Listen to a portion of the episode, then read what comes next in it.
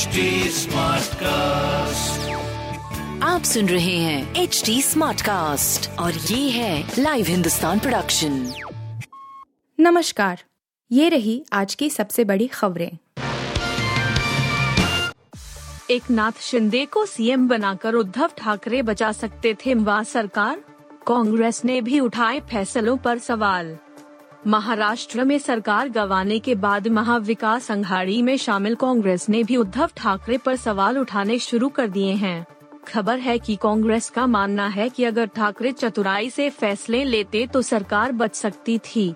सोमवार को हुए फ्लोर टेस्ट में शिंदे सरकार ने 164 मतों के साथ विश्वास मत जीता था। इसी के साथ ही करीब एक पखवाड़े चले सियासी ड्रामा का अंत हो गया था। राज्य में विधान परिषद के चुनाव के नतीजे आने के बाद ही शिंदे ने कुछ विधायकों के साथ शिवसेना में बगावत कर दी थी। इकोनॉमिक टाइम्स की रिपोर्ट के अनुसार तत्कालीन मुख्यमंत्री ठाकरे को पद छोड़ने की सलाह दी गई थी। रिपोर्ट के मुताबिक कांग्रेस के एक सूत्र ने कहा, एक वरिष्ठ कैबिनेट मंत्री ने उद्धव को मुख्यमंत्री के तौर पर इस्तीफा देने और एक नाथ शिंदे को अगला मुख्यमंत्री घोषित करने की सलाह दी थी। सुझाव इसलिए दिया गया था क्योंकि शुरुआत में चर्चा थी कि विद्रोह शांत हो जाएगा, लेकिन हर एक गुजरते दिन के साथ और ज्यादा मंत्री और विधायक शिंदे कैंप में शामिल होते गए। मंगलवार को महाराष्ट्र के उप मुख्यमंत्री देवेंद्र फडणवीस ने भी कहा कि उन्होंने भाजपा नेतृत्व के सामने शिंदे को सीएम बनाने का प्रस्ताव रखा था। साथ ही उन्होंने यह भी माना कि वह डिप्टी सीएम का पद संभालने के लिए मानसिक रूप से तैयार नहीं थे, लेकिन प्रधानमंत्री नरेंद्र मोदी से चर्चा और भाजपा के राष्ट्रीय अध्यक्ष जगत प्रकाश नड्डा और केंद्रीय गृह मंत्री अमित शाह के दखल के बाद फैसला बदल लिया। खास बात है कि पहले अटकलें लगाई जा रही थी कि फडणवीस ही सीएम बन सकते हैं, लेकिन उन्होंने शिंदे के नाम का ऐलान कर दिया। साथ ही उन्होंने यह भी कहा था कि वह सरकार से बाहर रहेंगे।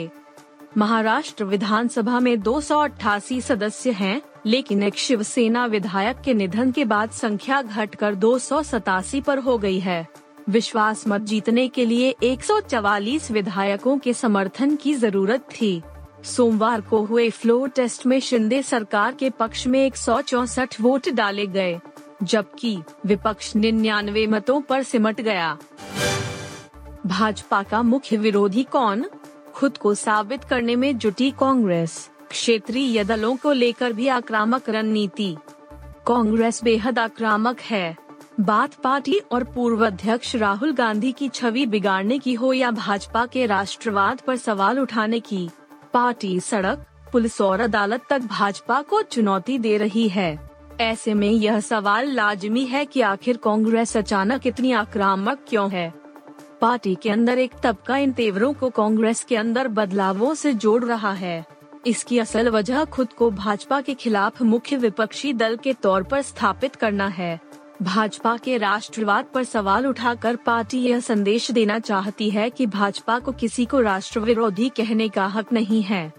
भाजपा का सामना सिर्फ कांग्रेस ही कर सकती। राजनीति के जानकार मानते हैं कि इन तेवरों के जरिए कांग्रेस यह संदेश देना चाहती है कि वह और उसके नेता भाजपा से नहीं डरते हैं। देश में सिर्फ वह अकेली पार्टी है जो भाजपा से मुकाबला कर सकती है, क्योंकि पिछले कुछ माह में तृणमूल कांग्रेस और TRS ने विपक्षी खेमे कांग्रेस के दबदबे को चुनौती दी है। रोहतक की महर्षि दयानंद विश्वविद्यालय में राजनीति शास्त्र के प्रोफेसर राजेंद्र शर्मा कहते हैं कि भाजपा के राष्ट्रवाद पर सवाल उठाकर कांग्रेस यह बताने की कोशिश कर रही है कि राष्ट्र विरोधी दूसरे दल नहीं बल्कि खुद भाजपा है। क्षेत्रीय दलों से भी कांग्रेस की लड़ाई। कांग्रेस की लड़ाई सिर्फ भाजपा से नहीं है। पार्टी को दूसरे विपक्षी दलों के साथ भी अपनी जगह बरकरार रखने के लिए लड़ना पड़ रहा है। उदयपुर में हुए नवसंकल्प शिविर में पार्टी के पूर्व अध्यक्ष राहुल गांधी ने साफ कहा था कि भाजपा का मुकाबला क्षेत्रीय दल नहीं कर सकते, उनकी कोई विचारधारा नहीं है। इस रणनीति के तहत भी पार्टी इतनी आक्रामक है। कार्यकर्ताओं में जोश भरने की कोशिश। राहुल गांधी की फर्जी वीडियो साझा करने के मामले में पूर्व केंद्रीय मंत्री सहित भाजपा के कई सांसदों के खिलाफ एफआईआर दर्ज करानी होया। राजस्थान में विधायकों की खरीद फरोख्त में 2 साल बाद एसीबी का केंद्रीय मंत्री गजेंद्र सिंह शेखावत को नोटिस भेजना, यह सब रणनीति का हिस्सा है। कांग्रेस के यह तेवर कार्यकर्ताओं में नया जोश भरने की रणनीति का भी हिस्सा है। गुजरात में पिछला प्रदर्शन दोहराने की चुनौती। गुजरात और हिमाचल प्रदेश के विधानसभा चुनाव बहुत दूर नहीं हैं। गुजरात में पार्टी के सामने भाजपा को सत्ता से बेदखल करना तो दूर, खुद अपना पिछला प्रदर्शन दोहराने की चुनौती है। देखना है कि यह तेवर कितना फायदा पहुंचाते हैं। पार्टी यह साबित करने की कोशिश कर रही है पूरे देश में अकेले कांग्रेस सीधे तौर पर भाजपा से लड़ रही है। प्रोफेसर राजेंद्र शर्मा इसे पार्टी की मजबूरी भी मानते हैं। वह कहते हैं कि पिछले 8 साल में भाजपा से मुकाबले के लिए पार्टी ने कई रणनीति बनाई, पर वह कारगर नहीं रही और हार का मुंह देखना पड़ा। अमरावती हत्याकांड में अभी तक नहीं मिला है आतंकी कनेक्शन, मकसद तलाशने कोनिया कर रही मशक्कत। उदयपुर की तरह ही अमरावती की विभत्स घटना में भी एनआईए को आरोपियों और आतंकी गुटों से साठगांठ का कोई सबूत नहीं मिल पाया है। विदेशी साजिश के सूत्र भी एनआईए नहीं खंगाल पाई है। एनआईए से जुड़े सूत्रों ने कहा कि अभी तमाम पहलुओं की जांच की जा रही है, इसलिए किसी निष्कर्ष पर पहुंचना जल्दबाजी होगी। अभी तक की जांच के मुताबिक यह आतंकी कृत्य जैसी घटनाएं स्थानीय कट्टरपंथी गुटों और समूहों की ही वारदात लग रही है, जिसका मकसद दहशत फैलाना है। जांच एजेंसी घटना में शामिल आरोपियों के लिंक और उनकी कट्टरपंथी गुटों से गठजोड़ को लेकर लगातार अलग अलग पहलुओं को खंगाल रही है। सूत्रों ने कहा कि आने वाले दिनों में अमरावती की घटना से जुड़े कुछ अहम खुलासे हो सकते हैं। गौरतलब है कि जांच एजेंसी एनआईए ने अमरावती केस में शनिवार देर रात प्राथमिकी दर्ज की थी। वारदात को एक वर्ग को आतंकित करने के मकसद से की गई घटना बताया गया था। जांच एजेंसी से जुड़े एक अधिकारी ने कहा कि उदयपुर और अमरावती में हुई हत्याएं आईएसआईएस शैली की हत्या है। यह बर्बर आतंकी कृत्य प्रतीत होता है, लेकिन किसी आतंकी गुट की संलिप्तता का साक्ष्य अभी तक नहीं मिला है।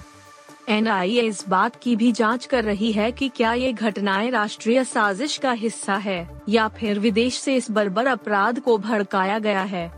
हत्याकांड के मामले में एनआईए ने गिरफ्तार आरोपियों पर यूएपीए की संगीन धाराओं के तहत मामला दर्ज किया है। एनआईए ने इन आरोपियों के खिलाफ कमिटिंग एक्ट ऑफ टेरर की धारा के तहत भी मामला दर्ज किया है। उदयपुर और अमरावती हत्याकांड की जांच एनआईए को सौंपे जाने के बाद राष्ट्रीय जांच एजेंसी के निदेशक दिनकर गुप्ता ने सोमवार को केंद्रीय गृह मंत्री अमित शाह से मुलाकात की। एनआईए प्रमुख सोमवार शाम अमित शाह से मिलने के लिए गृह मंत्रालय पहुंचे। करीब 35 मिनट की मुलाकात के बाद मीडिया से उन्होंने कहा कि अभी इस मामले की जाँच चल रही है। इस तरह के मामलों के बारे में जाँच एजेंसी सार्वजनिक रूप से कुछ नहीं कह सकती। अमरावती और उदयपुर की घटना के बीच संबंध के सवाल पर उन्होंने कहा कि अभी जांच चल रही है। जाने डॉलर की दहाड़ से क्यों कांप रहा रुपया, 80 के पार जाने को बेताब, आपके किचन का बजट ऐसे बिगाड़ेगा डॉलर। रसातल में जा रहे रुपये के लिए मंगलवार का दिन बड़ा अमंगल साबित हुआ।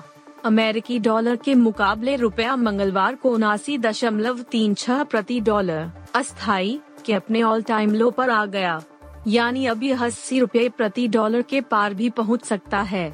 ऐसी स्थिति में हालात और खराब हो सकते हैं। खाद्य तेल और दलहन का बड़ी मात्रा में भारत आयात करता है।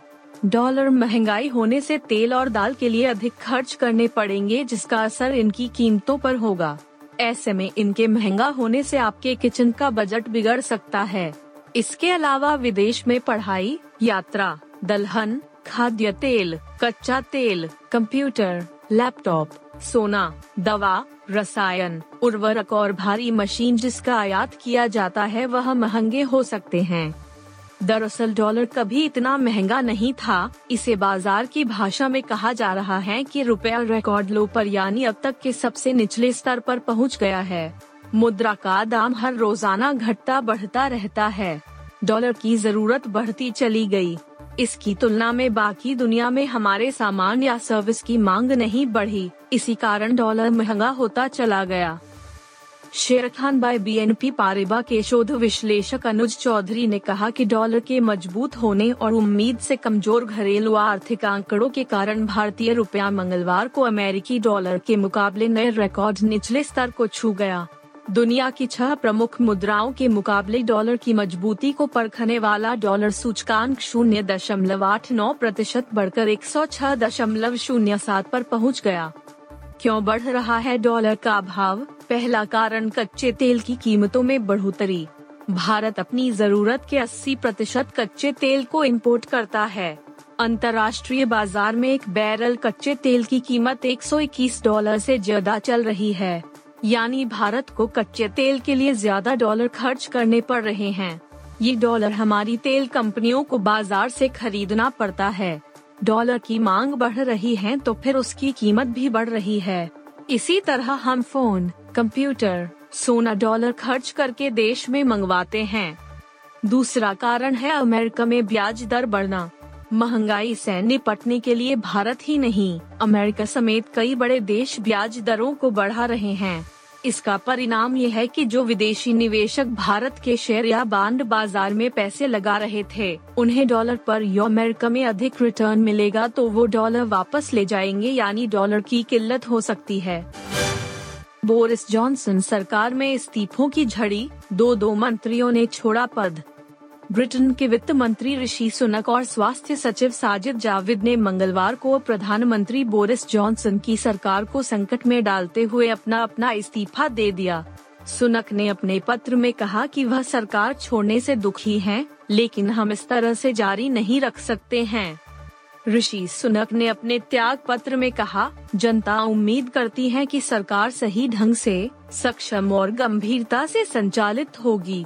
मैं मानता हूं कि यह मेरा आखिरी मंत्री पद हो सकता है, लेकिन मेरे इस्तीफे का कारण जायज है, इसलिए मैं इस्तीफा दे रहा हूं।